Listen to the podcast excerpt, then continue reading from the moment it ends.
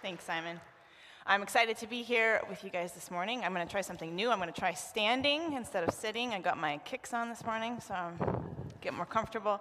Um, I have some exciting things to share with you this morning, things that God has been working on my heart for, and I feel like if you're going to preach something, it should be something you're learning yourself. So we're going to learn all of us together. Is that cool with you guys? Awesome. Before we do that, I would like to pray and invite God to be in this space, in these words, and with our hearts this morning. So, Father, would you, would you give us each a spirit of humility? Uh, would we be moldable clay? Would we be vessels that could be filled with your love, your encouragement, uh, your compassion, God? This morning, we would hear with open hearts, God, that we would have hands and feet ready to move, um, and we would be encouraged as a body together to do what your word says. Father, let this be your message, and anything that I say that is um, not of you would be erased, would not come out. God, would you give me wisdom and discernment um, as I speak your word with truth and power and grace, God? All these things in your name. Amen. Amen. All right, so we're going to read through a text you probably have heard before in some context or another, John 15. It's the only uh, verse that's going to be up on the board, or the whatever this is called. John 15, we're going to read verses 7 through 13 together. If you abide in me, and my word abides in you, ask whatever you wish, and it will be done for you. By this my Father is glorified, that you bear much fruit, and so prove to be my disciples. As the Father has loved me, so I have loved you. Abide in my love. If you keep my commandments, you will abide in my love, just as I have kept the Father's commandments and abide in his love. These things I have spoken to you, that my joy may be in you, and your joy may be full. This is my commandment, that you love one another as I have loved you. Greater love has no one than this, that someone lay down his life for his friends.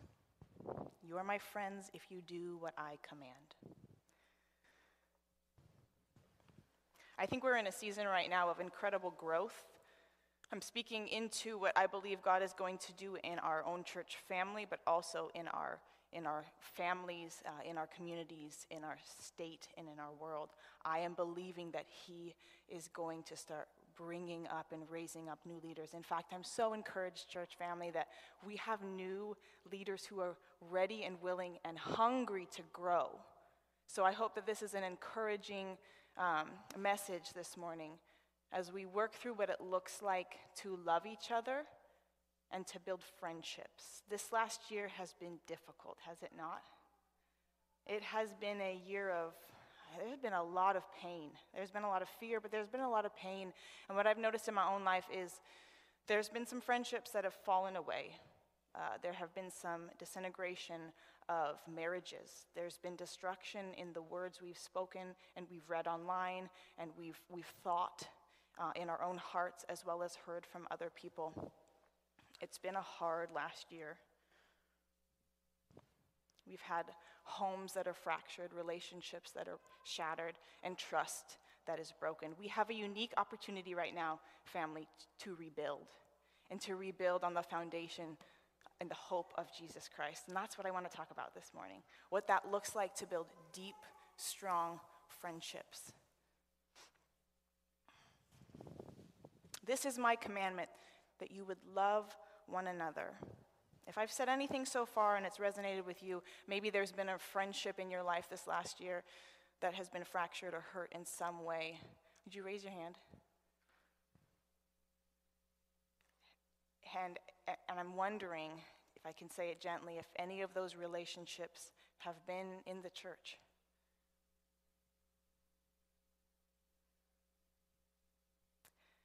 I'm wondering what it looks like to love one another as God loves us. It says in Romans 5 8 that God demonstrates his own love for us in this. While we were still sinners, Christ died for us. He demonstrates his own love for us in this. He defines his love while we were still sinners, while we were still a mess, while we were still drunk in our pride, riddled with shame, messy as could be, he chose us laying down his own life, knowing we could never repay it, we could never earn it. And he gave us the ultimate gift with the sacrifice of the cross. So, like any aspiring, or I don't know, like anyone who knows what to do when they don't know what to do, I Googled the term like versus love. I Googled like versus love, and I didn't find a definition I truly could like fully stand behind so i kind of made my own up you can you can take this if you want it but i kind of uh, defined like as a feeling or a preference you you don't tolerate what you don't like am i right you just you don't tolerate it i don't like cooked spinach i will not eat that stuff i will not touch that stuff i won't tolerate it but if my five year old cooks me cooked spinach I will eat it. Why would I do that? Because love chooses. It says, I see your faults and I choose you anyways. I see your flaws and I choose you anyways. It's a choice. I'm not blind to what's happening. Maybe I tell you, tell you a funny, uh, not a funny story, but to be fully honest, I love my husband. Sometimes I don't like him. We each have faults and flaws that are just, honestly, preferences and things that the, the other person doesn't really like. I told you the last time I, I spoke about the floppy socks, and Simon was like, what the, What's floppy socks? It's just the way we fold, we fold socks, it's very different. He prefers it a different way than I prefer or I grew up with it. We have differences. It doesn't mean that I don't love him, but sometimes I don't like him right? There have been times that in our, we've been married, we're gonna be married 11 years this August, and it has been, it's been good. It's been a fight. Marriage is hard. Uh, but there have been times in the last 11 years I've slept on the couch. I will say it from this stage. Marriage is hard. It's hard. But I choose to love him, and he chooses to love me despite our flaws. God doesn't say to like your enemies. He doesn't say to think about those who persecute you. He says to love your enemies. He also says to love your friends. This is my commandment that you would love one another. Guys, there's no way we could do this on our own. Am I right? There's just no way we could do this of our own ability. We can't pull ourselves up by our bootstraps. There's no self help book that's going to get us to what this is talking about laying down my life for my friend laying down my own pride for my friend. We have to die to ourselves to be in the love. What Jesus is talking about, the love of God here. How could we do this on our own? We are fragile human beings. We are fragile, broken human beings. We come into our friendships and our relationships needing things, right? It's not, it's not, uh, it's not bad to admit we need, we need things. In the garden, we had a perfect relationship where all of our needs were met by our Father who created us and knows what those needs are. We come into relationships here in this broken world with unmet needs and expectations, and when the other person doesn't meet those needs, we bounce, we leave, because we, might find it somewhere else. And so we bounce from relationship or friendship to another, to another, to another, and we just remain broken of the world, there's no way we can fill this need. There's no way we can experience this love. The only way to do it is in the source. He says, Abide in me. Why? Because we need the source. We can't get it out there. Uh, earlier in the passage, John 15, 1 says, I am the vine. A branch cannot bear fruit in itself or by itself. It cannot be sustained without the vine, the source. Therefore, abide in me. I had a conversation with a friend of mine um, about a month ago. And as we started talking, the conversation got deeper, and we started talking about um, a few deep things that each, each of us were experiencing or thinking about. And as the conversation progressed, I began to realize that her and I saw very differently and believe very differently about a particular topic. And uh, as the conversation progressed and I realized we have very different opinions, I started getting hot under the collar. I started getting, my pride started building up. I started getting nervous. I started having this tension in my heart with my sister. I really, I, I call her a dear friend. I started praying two things. The first thing was that God or the Holy Spirit would come in and advise me. He would give me discernment. He would give me um, protection over the words that were being said, not necessarily over my friend, but over the words being said, so I would discern the truth, take from it what I, what I could, and also be aware that Satan can work even in our friendships. He doesn't like our friendships. He wants, us, he wants to divide us, anyways. Okay? So I was praying to have discernment, and I was also praying at the same time that um, tug of war, that my pride would, I could just, it would stop my ego would just be suppressed. I'd bite my tongue. Because that was what was happening and during that conversation. I wanted to show her I was right. I wanted to prove to her that she was wrong. And here's a friend of mine. This is a friend. This is someone I, I do love. Have you ever gone out of a conversation and you left that conversation? Maybe you got into your car and you had all the right responses oh, I could have creamed him with that response. I had this snappy little saying. I was so spicy. Like, oh, the crowd was like, ah. I'm a hero in my car. And you know, the thing that happened after that conversation is I'm still thinking about that conversation. Mostly because what I found out about myself through that conversation was that I have some ish, I've got some rotten fruit, friends. I've got some pride that I didn't think was there, but it started to spring up because I wanted to be right. I wanted to be right more than I wanted to listen to what she was saying. And I think that sometimes that affects our friendships, that affects our relationships, uh, how it affects how we view people, how we love people. When someone challenges my identity, when they attack my beliefs or my viewpoints, my response shows more about my character than them. My response shows more about what fruit I'm producing. Simon said it earlier in one of his messages, and I loved it. You can be right, but without love, you're always wrong. You can be right, but you're still going to be wrong if it's not with love. What's that passage that says, I could speak with the tongues of a thousand angels, and if I don't have love, I'm a gang- banging gong? You're wrong.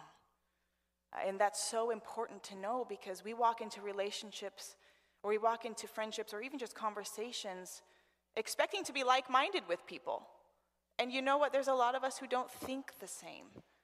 We don't have to be like minded to love other people. I don't think that's what Jesus is saying here, because did he hung, hang out with a bunch of people who were always like minded?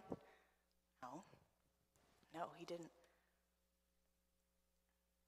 Okay, so I was a VBS girl growing up. I, I went to VBS when I was a kid, into high school when I taught it, and I was a camp counselor. VBS is Vacation Bible School. So if you're a VBS kid with me, can I get a Pharaoh Pharaoh? Oh, okay, we got a few, we got a few. Okay, all right, so what about this? I like bananas. I think the mangoes are sweet. I like papayas. Okay, okay, okay. That was only like three people. Okay, when I say papayas, you got to get your hand ready and you got to say papayas, okay? All right, ready? Are you ready? I got to hear everybody. I like bananas. I think the mangoes are sweet. I like papayas. But nothing can beat that sweet, sweet love of God. Amen. Oh, good, good, good. Give you guys a little round of applause. That was beautiful. The, VBS was a really good way for me to remember scripture. There's a lot of songs, there's a lot of jams. I got, I got tons of jams.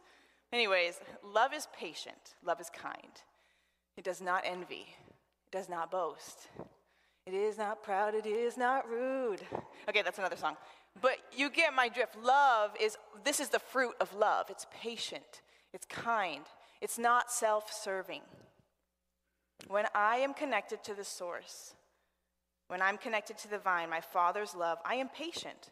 I'm long suffering. I am slow to anger. When I abide in the source of love, then love has to come out. An apple tree cannot produce oranges. It's just not, that's not how it works. So even when I'm oppressed, challenged, made out to be a fool, persecuted, I still have love to give. 2 Timothy 3:16 says all scripture is God-breathed. It's effective for teaching and for correction. Friends, if I'm abiding in Christ and he is the vine and I am the branch and I am the church, I'm the branch, right? We are the branches. Then we cannot grow apart from him and we cannot grow apart from each other. It's very difficult to confess to only yourself when something is wrong. I don't know if that's a, I mean, maybe it's a confession, but it's really hard to rebuke yourself. And, and sometimes YouTube and podcasts can teach us, but being in relationship and connected with each other is a crucial way to grow. That's how Jesus did discipleship. It's how he did his life ministry is around other people. This is my commandment that you would love one another. How do we do this if we can't even stand to be in the same room with each other? And and I say this sensitively because I don't I think we do a really good job of community. I think we do a good job of friendships. I'm astounded by the way that we do love each other. I think that Grace City has an amazing compassion for people. I, I do have friends in the church and in, in, in churches that I know who want nothing to do with the body of Christ anymore. It's been that kind of a year. It's been hard. I have friends who are believers who don't want anything to do with the church anymore. And while I, I understand the pain of that, I cannot let Satan divide and be divisive because family should be together. There's a reason why Jesus calls us friends, and Paul in the New Testament calls us brothers and sisters, and God calls us adopted sons or sons and daughters. So if you, if you have a sibling, you know what I'm talking about. They can get on our every last nerve, but there's a different connection, a different bond, and we will stick it out with each other. And that's what he's talking about. This is my commandment that you would love one another. He doesn't say like one another or love those who are like minded. So when we are friends with each other in the church, the, one of the big things I want to talk about is conflict. It's the ugly word that no one likes to talk about. But conflict is good. In any healthy organization, it grows because it has healthy conflict. There's, there's tension, and it has to be worked out. So rather than leave the tension, let's walk in that together. It says to bear with one another, to abide in his love and bear with one another. Church should be family, the family of God should be a place where we unburden ourselves. We open up about oppression, discrimination, pain, our childhood, suffering, our differences, where we came from, our backgrounds, our experiences. This should be a place where we share our life. Because if I don't know what's going on and, and what, what pain you have, how can I have more empathy? How can I share in your suffering? Is that what God calls us to do? Is to share with one another, unburden ourselves, bear with one another, abide in his love, and grow. And we want to be a church that grows, right? Individually and collectively, we want to be strong. We want to be leaders. We want to obey the commandments of our good Father. We want to worship him.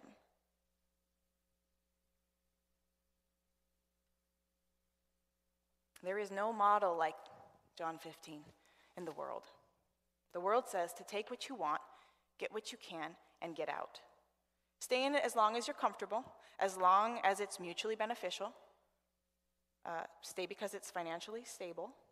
If it's not, then leave. Don't get too close. Don't get too invested. It's too scary. It's too hard. God says, I know your comings and your goings. I knit you together in your mother's womb. I know what the Spirit groans when your words aren't even enough. I know you. I know what you need. And for the joy of the cross, I gave it all up for you, so that my joy can remain in you and your joy could be full, will be full. Friends, what kind of joy is that? That sounds crazy. Like, what kind of joy is that? If we had that kind of joy, that kind of hope, what would that do to our conversations?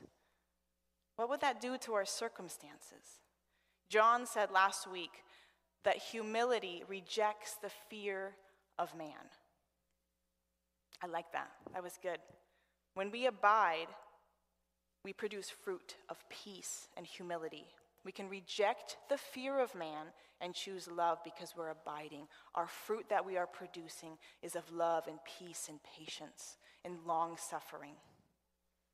2 Timothy 1 7 says, Perfect love casts out fear. We might not see it like this, um, but truly at its core, when someone challenges our view, our response, if it's anything but Christ's love, it's out of fear. Fear dresses itself up in so many different outfits, friends anger, selfishness, pride. Fear is sneaky. And if we're responding or reacting, even, instead of patiently, long suffering, I would, I would suggest it was fear that you're coming out of instead of Christ's love. Guys, we've been given a, a, a spirit of power, have we not? Are we functioning in a spirit of fear anymore? If we are sons and daughters of Christ, adopted into the family because of the, the sacrifice he made, we have been given a spirit of power and of love. And what is the last piece of that? Sound mind. Power, love, and sound mind. What, what hope is that? That's great. That's great news. That's great news because I think I'm pretty smart, but I'm not the most intellectual person in the room. So if you're going to try and um, fight with me with, with words, I'm probably going to either shut down or run away because I just don't like, I don't like to do that. I don't want to do that because that, that's not fun. Uh, but if we have a sound mind, we have peace. We have power and peace, and that's not something the world can give us. So, if we function in this way of power and love and of, uh, of a sound mind, if we function in this way, we can go into conversations with anyone, especially our brothers and sisters in Christ, without feeling the need to change their mind. That's the other thing is we have such a desire to be right that sometimes it just takes over and that's another reason why we got to have the we got to go to the source and we've got to have the spirit of the lord within us to discern Whose job is it to change minds and hearts? Hey, it's not a trick question. Jesus. Amen. It's not our job to do that. Because what if we did change their mind? Or if it was just by our will that we changed our mind? That would essentially be saying we wouldn't need a Savior. We could do it on our own. We cannot do anything on our own. If we read anything, laying down our life for our friend, sacrificing our own life, That's hard. That's so hard. I can't do that on my own. It's for God to change hearts. It's now I'm not saying that we just should be chilling and doing Netflix. Like we got to be praying, we got to be on our knees, we got to be in relationship, we got to have conversations with people because we do have a sound mind. So we can ask the questions gently in humility that need to be asked. We can do the praying that needs to be prayed. We can do the hard work that he's called us to and we can give it to him and say, this is what I've done. This is all that I can do in this, in this season, in this moment, and I trust you to do what you will. And He will do great things. He will do great things. Okay, rather, rather, in gentleness, we need to go into conversations asking questions so that we can see the person as Jesus sees them. Be slow to speak, ready to listen, and engage with your heart not just intellectually. Be intentional to stay in relationships even when you disagree, even when their taste in movies is awful, and even when they hurt you. Bear with one another and abide in the source. I do want to take one minute to, to talk about something quickly. It might be, a, it's going to be for a different sermon.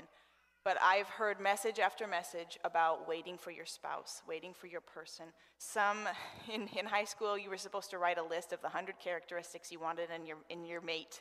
And once all those boxes were checked, you'd find your person and you'd move into marital bliss.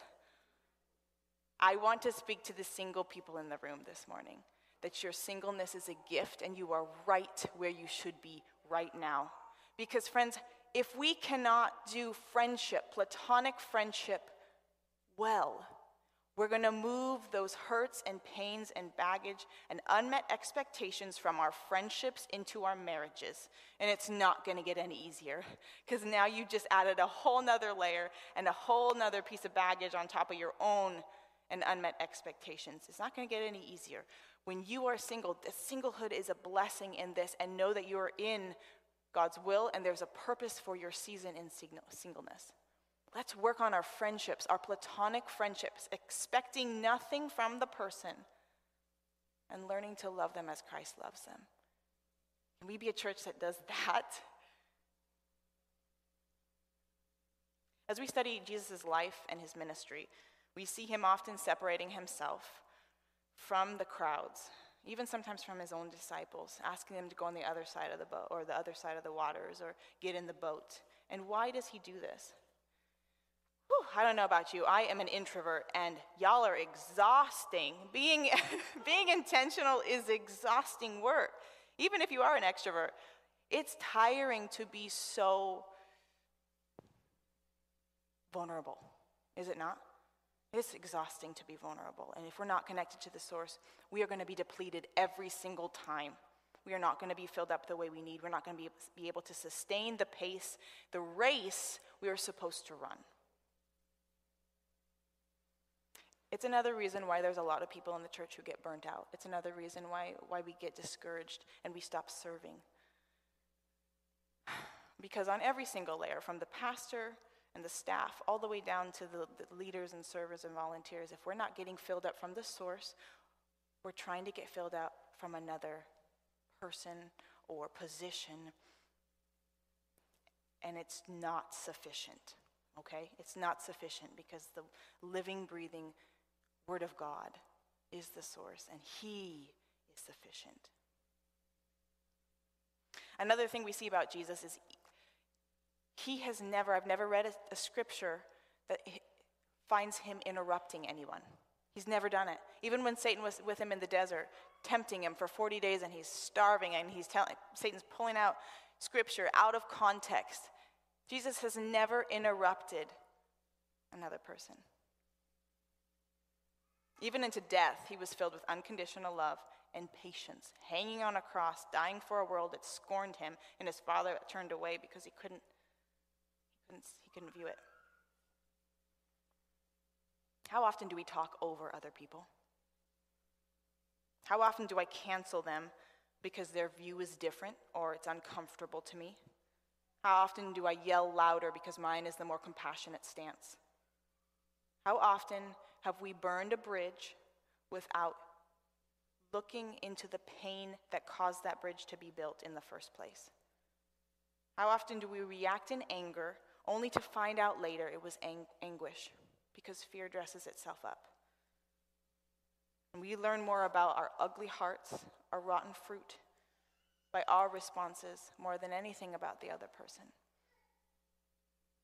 I've got some rotten fruit, friends, to be honest with you from just from that one conversation, it really rocked me. I've, I realized that I had more pride than I thought I did. I carried more weight in my own knowledge than I did in my identity in Jesus. My responses were more important to me than seeing her and her, what was past her words into the pain that she was feeling and the turmoil that it, it took to get where she was at to make the decision she had made to stand where she stood. If I can see her past her words, if I can see my friends and, and my enemies past the words they're speaking into a heart that is broken, that needs Jesus, that's when things will start to change. That's when real fruit will start to happen. I need to go back to the source in humility and ask the vine dresser to prune me, to heal me, to wash me, make me clean. I need to repent. This is the hope of the gospel. You can't get this from a self help book. There's going to be no David Goggins or Rachel Hollis for this. You can't get it from um, an in- Instagram in- influencer, and you definitely can't get it from your Enneagram number. The goal is not for more followers, the goal is not for a fatter paycheck. The goal of the gospel is for repentance and restoration. That's the hope we have. We have that hope. That is our gift to have and also to give. I've said some things this morning that uh, might have stirred up some things for us. It's painful to think about friendships that have been broken. It's painful to think about our past. It's painful to think of the ways that we have been hurt, and also we've hurt other people. I might be the one that you're mad at. I Hope not, but if I am, come talk to me. I've said some things this morning that um, I'm praying that, that maybe this is something that Jesus has been speaking to you about. You've been convicted on something. I'm all about active worship. I do not think that the gospel is just for consumption. I think it's made for walking out. I believe that is what Jesus says when he wants us to be his hands and feet. I want us to practice bearing with one another. If we can do it in this safe space, we can begin to do it outside of this safe space and begin to make more safe spaces for people to experience Christ's love and walk in that source of healing and hope and restoration. But it begins with repentance, family. It begins with repentance, our own. We can't, we can't get to the restoration without the confession. So I want to take the next little bit of time here um, as the music plays.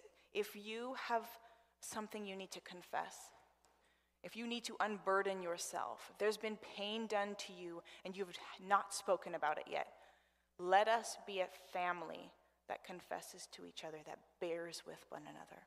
If you came with someone this morning that you feel safe enough to open up to and talk to about a pain that you have, or a confession of a broken relationship, or really anything that the Lord is stirring up in your, in your heart right now, we're going to take the next little bit of time praying together, unburdening ourselves and bearing with one another. If you were brave enough to come here by yourself and you don't have someone to talk to, we have First of all, you're amazing. Thank you for being here. Secondly, we have some awesome family members who will be standing on the outside here of the room that would love to be able to bear with you and pray with you. So let's be let's be bold family. Let's unburden ourselves and practice what it looks like to live in Christ's love in the source and bear with one another and abide in him.